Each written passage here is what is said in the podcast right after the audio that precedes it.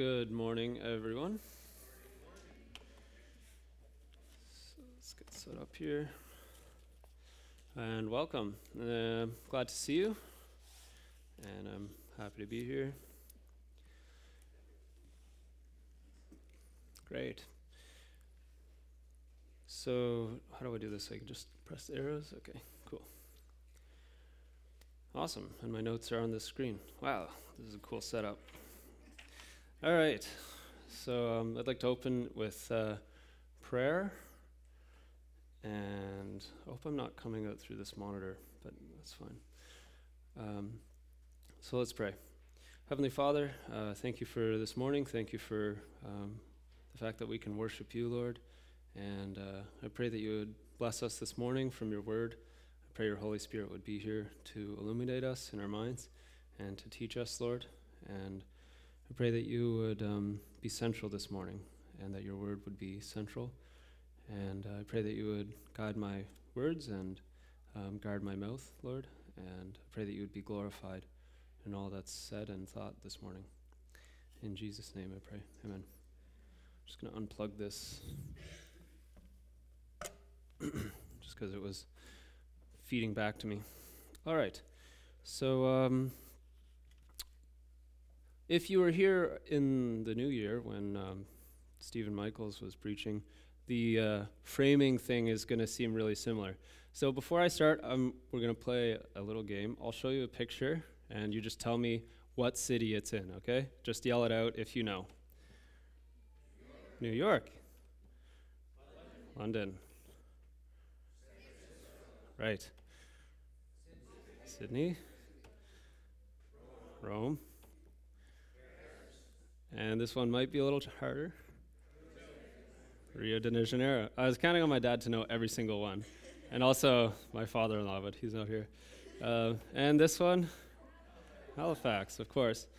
So the idea is landmarks. Um, I wanted to look at some Christian landmarks and just take a kind of broad overview of some distinctives of the faith and if you're a Christian, if, if you know these things, if you can recognize them in your life, um, they help to give us direction. So, back before we all carried like smart GPSs in our pockets, uh, we actually had to give each other directions, right? And some people would give directions purely by landmark. And this is not a good way to give directions, but it's still helpful. And landmarks are really helpful. The most famous cities have landmarks. Um, and so they help us to know where we are, where we need to go, and we all need direction in life. So I want to talk about some landmarks through Colossians chapter 3. So if you have your Bibles, it'd be great if you could open to Colossians chapter 3. We're going to find some recognizable features. This is a good time to do some underlining and marking in your Bible, so it's great to have a Bible and to have it open and I have a pen. All right, so here is the scriptures. i have got my paper notes and I've got um, two different screens showing me notes, so I'm a little confused here. Um, Since you have been raised to new life with Christ, set your sights on the realities of heaven, where Christ sits in the place of honor at God's right hand. Think about the things of heaven, not the things of earth. For you died to this life, and your real life is hidden with Christ in God. And when Christ, who is your life, is revealed to the whole world, you will share in all his glory. So I was reading these four verses and studying them, uh, kind of uh, meditating on them, you might say, night after night. And after a while, the the tenses of the word started to pop out at me. You know, past, present, and future. We call these verb tenses. And so we're going to break this down because it's such a rich four verses, such a rich passage of Scripture. Um, it would be like trying to drink from a fire hose. It's just too much all at once. And if you read it too quickly, you miss it. So um, this is where I got my outline from the Scripture itself. So here's highlighted. The color kind of shows up on the projector. Um, the tenses. So what are these tenses? Uh, we have blue, okay? That's um, in the past tense. have been raised, died to this life. It's talking about something that happened, hopefully in the past, potentially in the past. Um, but it's, it's kind of implying that we were dead, because only a dead person can be raised. And um, dying to this life, what, is, what does that mean? We're going to talk about that. What, what's this deal? Like, I have a heartbeat. I'm not dead, right? But we're going to talk about what that means. Um, the green parts, these are set your sights, or Christ sits in the place of honor. Think about. It's talking about daily activities, your mind. What do you do with your mind in your daily life? Is it important? Does, does God care? Does God care what you look at, what you set your sights on? You bet He does. you bet it matters. So we're going to look at that too. The red, that's um, will share in all His glory. Future tense. Um, will share.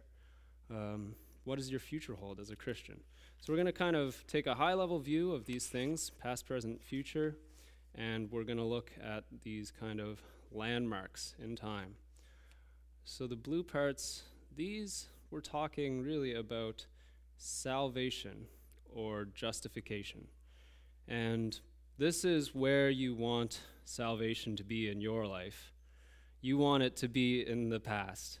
Um, if it isn't in your past, if you're not sure, listen, now is a good time. Today is the day of salvation for you. Um, it's offered to you today by Christ, and there's available peace and rest for your soul. You could be listening online. I don't know. Could be in this room. We don't know. So don't put it off. Um, no one knows when we face God, when each person is going to come face to face with God. So I just want to urge you when we read about salvation in a minute, um, today it's offered to you personally. And the green parts, these are sanctification. Is what we call sanctification. It's freedom from sin. And that's going to be the bulk of where we spend time because I personally um, thought a lot I was I think I was confused a little bit about what sanctification is biblically and I, because I didn't understand that, I was kind of confused as to what is different from salvation and sanctification. Are they different things? Are they the same thing? Um, so I kind of I think I have a burden to talk about sanctification and what it is biblically. We do need to live like we're saved. You know, it should be visible in our daily life, um, and there's more to come on that. And then glorification in the future, um, when Jesus Christ returns. And what a day that will be. Okay, so sa- salvation or justification, being made right with God. So let's let's turn. Uh, it's on probably the same page of your Bible, and just look at Colossians two, and we're going to read this scripture. I hope that you know the framing parts are a side issue. What's central is just looking at scriptures. I have a lot of scriptures for all these different things. Um, it says, starting in Colossians 2, verse 11, when you came to Christ, you were, quote, circumcised, but not by a physical procedure. Christ performed a spiritual circumcision, the cutting away of your sinful nature. For you were buried with Christ when you were baptized, and with him you were raised to new life because you trusted the mighty power of God who raised Christ from the dead. You were dead because of your sins, and because your sinful nature was not yet cut away. Then God made you alive with Christ, for he forgave all our sins. He canceled the record of the charges against us and took it away by nailing it to the cross. In this way, he disarmed the spiritual rulers and authorities. He shamed them publicly by his victory over them on the cross. And we think about salvation all, all the time, and we praise God for its the presence of salvation, the knowledge of salvation in our lives. And, and this passage is just amazing to read, the fact of it um, in the Christian's life. And you might notice in uh, verse, in, in the bolded parts, you know, it, it is going to make a bit more sense if you read verse 12 and 13 uh, in reverse order. So that's something that you can try sometime because uh, just how the order of it is, you know, you were dead and then you were raised instead of, um, I think Paul sometimes he's leaping ahead of how normal people think because he was just a brilliant person. And uh, it's kind of out of order, out of how we normally talk, think. And in this, there's some metaphors, and I want this to be a memorable passage for you. You know, in, in a few months, you're not going to remember the specific, specifics of the message, but if I make it memorable, I'm hoping that um, that it can stick in your mind, and we can think about these landmarks. You know, you see the Golden Gate Bridge, and it's kind of burned into your memory, or you see the Statue of Liberty. You know where this is. And so, based on this passage, what is the basis of salvation? It's the mighty power of God and the cross of Jesus Christ. So, to make it memorable, we have two metaphors. They're actually not really metaphors because they're pretty literal, but I didn't know what else to call them, so I'm calling them le- uh, metaphors, literal metaphors um, from the scriptures. So, um, being unsaved, you know, means being actually spiritually dead. Um, you still have a soul, you still have a heartbeat, but it means being numb to God and numb to Christ and alive to sin. That's what the Bible says. And in order to die to sin and become alive to Christ and alive to God, it takes a multiple transplant. It's like the most Imagine the most, con- like, you know, we, we see people do having um, bypass surgeries and very complicated surgeries. It's like that. It's a life saving surgery and it's a multiple transplant.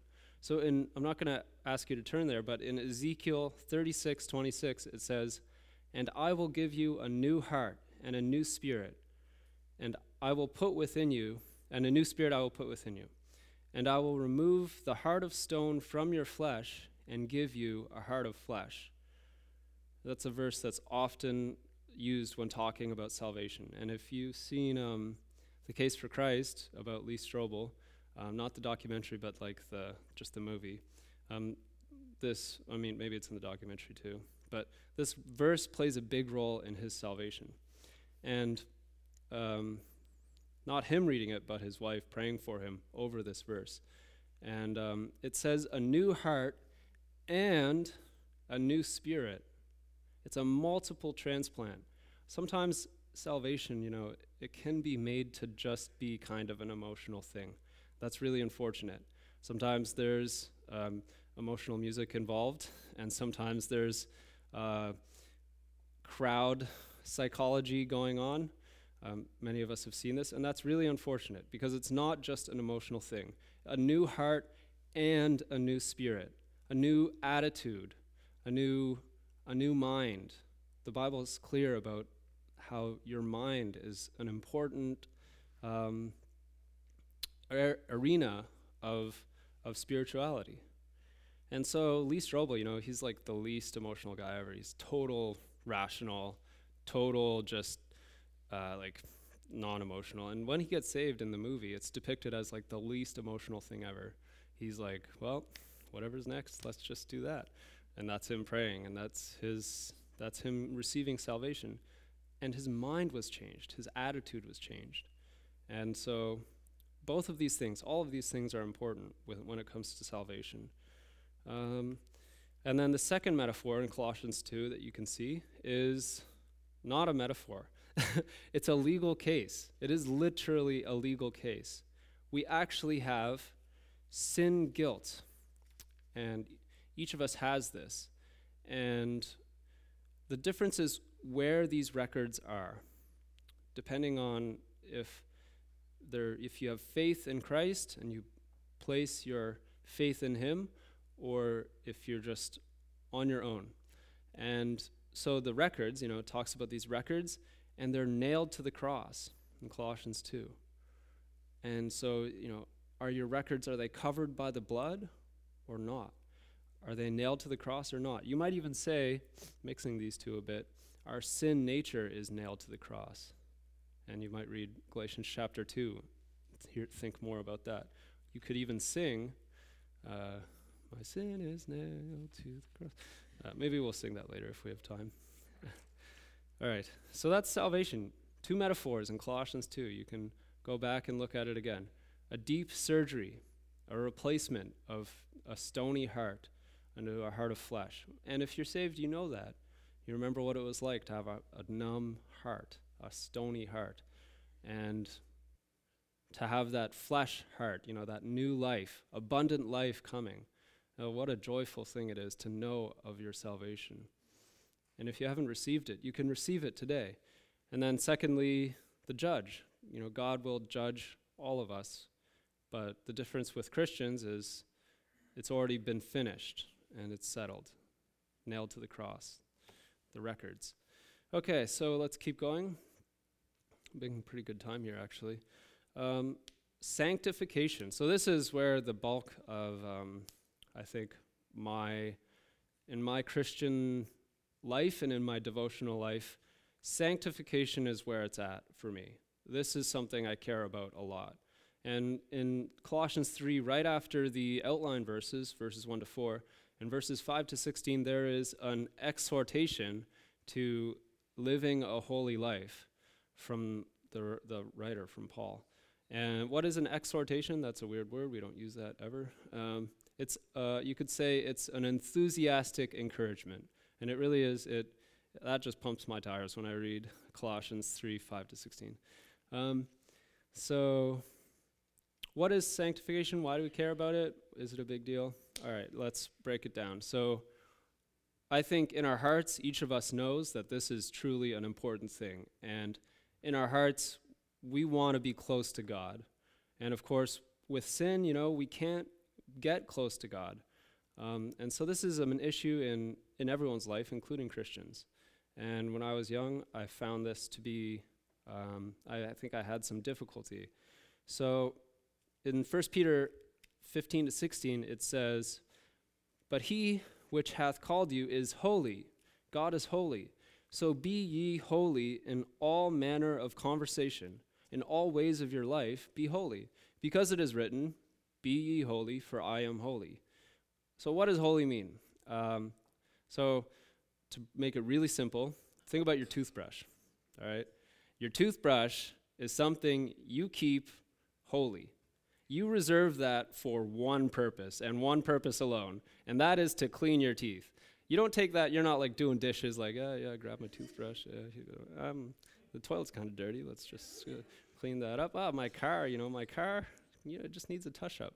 No, your toothbrush is holy for one purpose, and that's what we want to be. We want to be holy, reserved for one purpose, reserved for the Lord, reserved for God. You know, King of my heart, uh, I crown thee now. And we just got these Steripods, and they like clip around your toothbrush and keep it like covered, so you know that nothing's getting on those. So that's great. Um, they're on Amazon. Just plug that. Um, so, yeah, we're called to be holy like Christ. And we heard about his sinless perfection a few weeks ago uh, in, in the temptation in the desert. And that's what we need to set our eyes on Christ's sinless perfection. And that's kind of our goal. Our goal is to have as much room in our hearts as possible for Christ's righteousness to occupy. And that means not having your heart full of a whole bunch of other junk. And so that's that's the goal in my life, and I hope that's the goal in your life. And you know, in a teaching setting like kind of like this, um, justification and sanctification, I think they should be they should be presented or considered together, because you don't get one without the other. You can't just be saved and not pursue sanctification. It doesn't work like that. If I give you a coin and I ask you how many sides I gave you of the coin, there are two. I can't separate them. And I believe that these two issues, justification and sanctification, are inseparable, just like that. Um, the difference is that salvation occurs once, it can't occur twice. You can only get saved once, um, be justified once with God. But sanctification is a lifelong process. But here's what they have in common that I didn't know. And they are both ultimately God's work. And it is ultimately God's power and God's grace that we rely on for both. Um, it's not possible just to save someone without, obviously, we can't, it's a miracle every time. Um, and sanctification, it's the same way. No one can be, n- nothing that's crooked can be made straight in, in the soul without God's power, God's influence. So in Philippians 2:13 it says this, "For it is God who works in you both to will and to work for his good pleasure." So maybe you're hearing this today and you're trying to beat some sin. Could be online 5 years from now. I don't know. The Lord has ways of using his word and so I just think it's important to to think, you know, I'm going to read Philippians 2:13 again because it's such an important concept. For it is God who works in you both to will and to work for his good pleasure. We are not on our own in sanctification. We are not on our own in our struggles against sin. God is with us. And I think that's important to hear. Um, so maybe you're trying to beat some sin. We don't I don't know most of you that well, um, and you don't know me that well, but we all have struggles. We all have this in common. We all have struggles. And as Christians, we all still have to battle against sin and give God first place in our heart. And it is definitely something that we all need to do every day. Maybe you're trying to quit smoking. Maybe you're trying to quit pornography. Maybe you, you need to reduce your alcohol consumption. Could be anything. But in the church, I think it's important that we address these things. And we need God's power. We can't overcome these things ourselves. it's like trying to lift yourself up by your own bootstraps. You know, you're just like, come on, let's let's get up, let's get out of this. But you're just tugging on your own bootstraps, and we need outside help. We need the Lord, and um, we need faith. So let's go back to our outline. Um, what does it say? Set your sights on the realities of heaven, where Christ sits in the place of honor at God's right hand. Think about the things of heaven, not the things of earth. Uh, in so it's about your mind. It's about what you think about. Romans 12:2 says, "Don't copy the behaviors and customs of the world, but let God transform you into a new person by changing the way you think." Or in the NIV, do not conform to the pattern of this world, but be transformed by the renewing of your mind. It's so important. This and this is a day and age where the battle is in the mind. We have computers, we have the internet, we have movies, we have TV, we have books galore. There's never been so many books in print, ever, in the history of mankind. So today, of all days, it's a battle of setting your sights, being careful what you look at, and thinking about the things of heaven. And this middle part, where Christ sits in the place of honor at God's right hand, this is incredibly important. Because, uh, I don't need to advance that. Um, because in Romans, so here's two verses that are about where Christ sits. Romans 8:34. Who then will condemn us? No one. For Christ Jesus died for us and was raised to life for us and he is sitting in the place of honor at God's right hand pleading for us. And in Hebrews 7:25, therefore he is able once and forever to save those who come to God through him. He lives forever to intercede with God on their behalf, on our behalf. So that's Christ sitting at the place of honor at God's right hand, and he's pleading with God. He's interceding with God He's praying for us. and so, what is he praying for? I don't think he's. Uh, I don't think he's praying for like a shiny new car for you. I hate to break it to you, but he's not praying for a promotion for work at work for you. He's not trying to fix up your life and the circumstance. He's praying with issues of the heart for you in mind, because that's a work that no one can accomplish but God. And that's my view, that's my belief.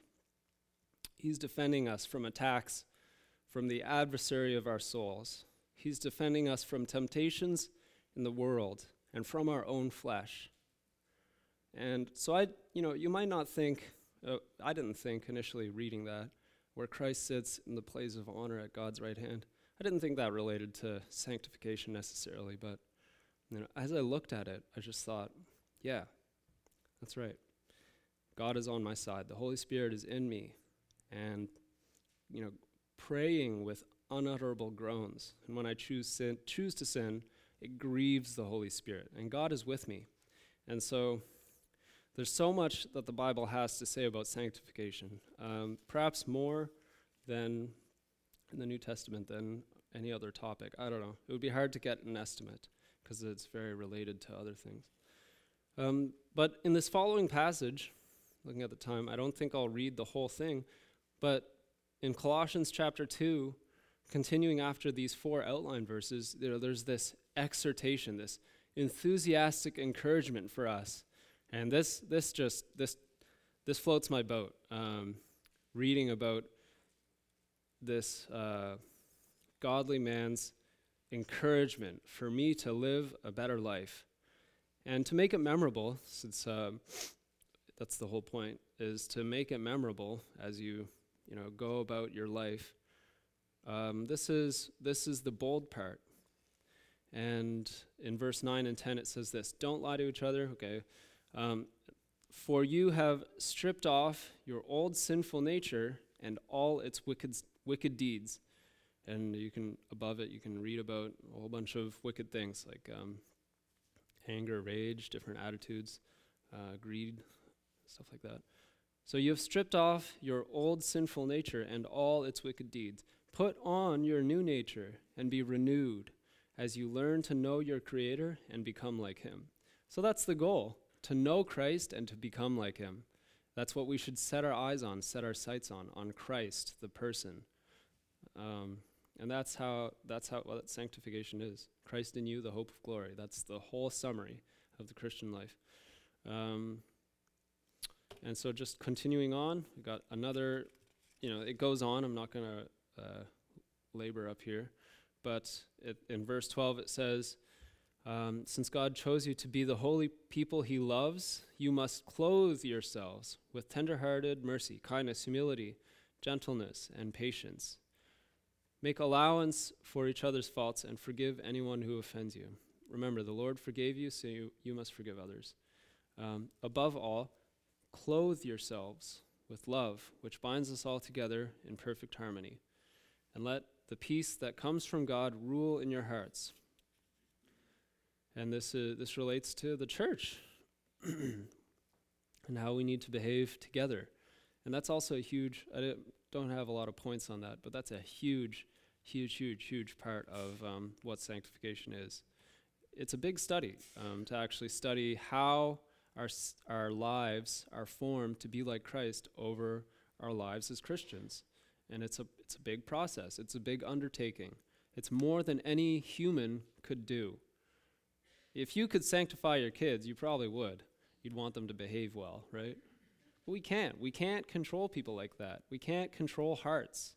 But God knows hearts, and he can change hearts.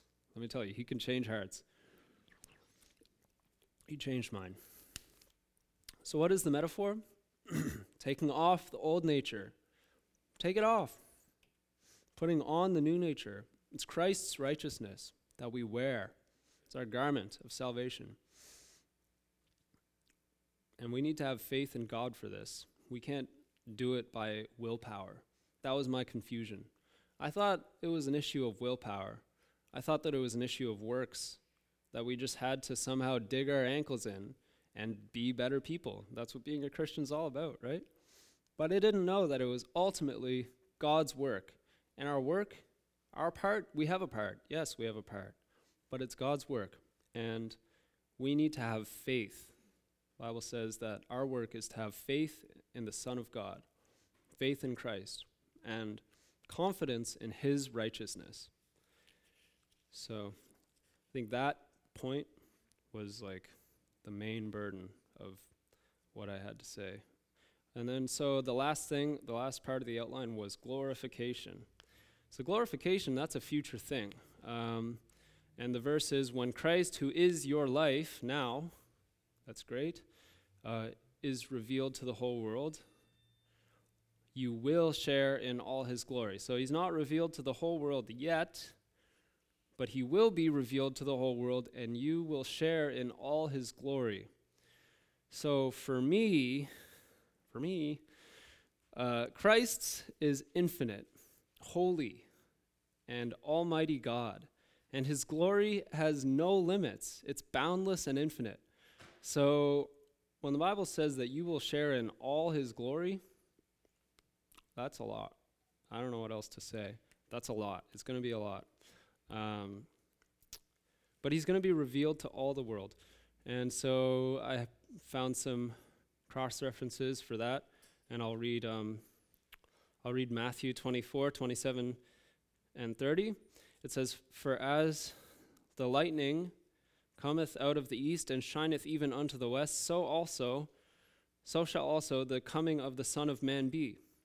And then shall appear the sign of the Son of Man in heaven, and then shall all the tribes of the earth mourn, and they shall see the Son of Man coming in the clouds of heaven with power and great glory. No one's going to be confused about what's happening when Christ returns. No one's going to be weirded out or wondering which person this is who's coming.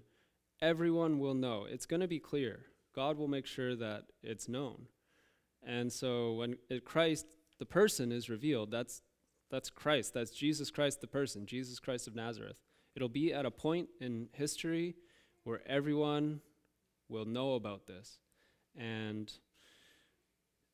you know, I think in like the Left Behind series, they kind of present it like, oh, the rapture happened, like, where'd all the Christians go? But no, it's not going to be like that. People are going to be like, oh, the Christians are all gone. Christ's returned. Um, and when he comes for the millennial reign as well, um, it's not going to be confusing in any way, and no one's going to miss out. Uh, so it will be really hard to miss, and it's going to be really great for us. So that's glorification, part of it, future glorification. So to wrap up, uh, remember Try and make it memorable. Remember the metaphors, uh, surgery, a court case, the law, the hammer thing, dowel, or whatever. What is that? Gavel. Thank you. Uh, the gavel, the, the court case, the surgery. Uh, remember the taking off the, the old sinful nature, the old clothes, dirty clothes, putting on the new clothes, Christ's righteousness. So remember um, Remember, you can also remember the timeline. Remember where you came from. I am so thankful from what I was saved from. And when I sin, I'm reminded of kind of the depravity of mankind. When I see depravity outside of myself, I'm reminded, like, I have a part of that humanity. And it's, the Bible is very clear about what it's like to God, and I see it God's way now. So I'm so thankful to be saved from the other life that I don't live, from that other nature that I don't wear. And remember who you are now, in the present, as you go about your daily life. You know, when you're at work and someone's, I don't know, cursing and swearing at you because you made a mistake or something. You know, don't be conformed to the world, but just find a way to be a loving Christian in all situations. And to honor Christ in your heart. Remember where you're going. The hope of heaven. So, the hope of heaven will sustain you and give you more joy than any other hope. You can hope for a promotion, you can hope for a good job, you can hope for a nice degree, you can hope for, I don't know, win the lottery. I don't know what your hopes are, but the greatest hope we have is the hope of heaven. And so to that we say, even so, Come, Lord Jesus, even so come. And so, thank you for your attention. Thanks for listening. And I hope you enjoyed hearing as much as I enjoyed preparing, and that the Lord um, would keep us all. So, let's uh, all pray, and w- maybe we can sing. It's only five after, so we can sing um, Nailed to the Cross. How about that? Okay. Heavenly Father, thank you for your word. Thank you for your help, your love for us, and your saving grace, Lord. And I thank you that your grace is present in our lives as we go about um, our days here, Lord. I pray that you would help us to number them and to know that we're here for a limited time, and our role here now is to glorify you. And while it's day, to work. And I pray, Lord, that you would help us, God. We need your help, and we can't. We can't accomplish this in the flesh. We can't accomplish this on our own. So we pray your help, Lord. Pray your Holy Spirit on us as a church. And um, we just thank you, God. We thank you for leaving the Holy Spirit for us. And we thank you for your Son, the Lord Jesus. And pray these things in his name. Amen.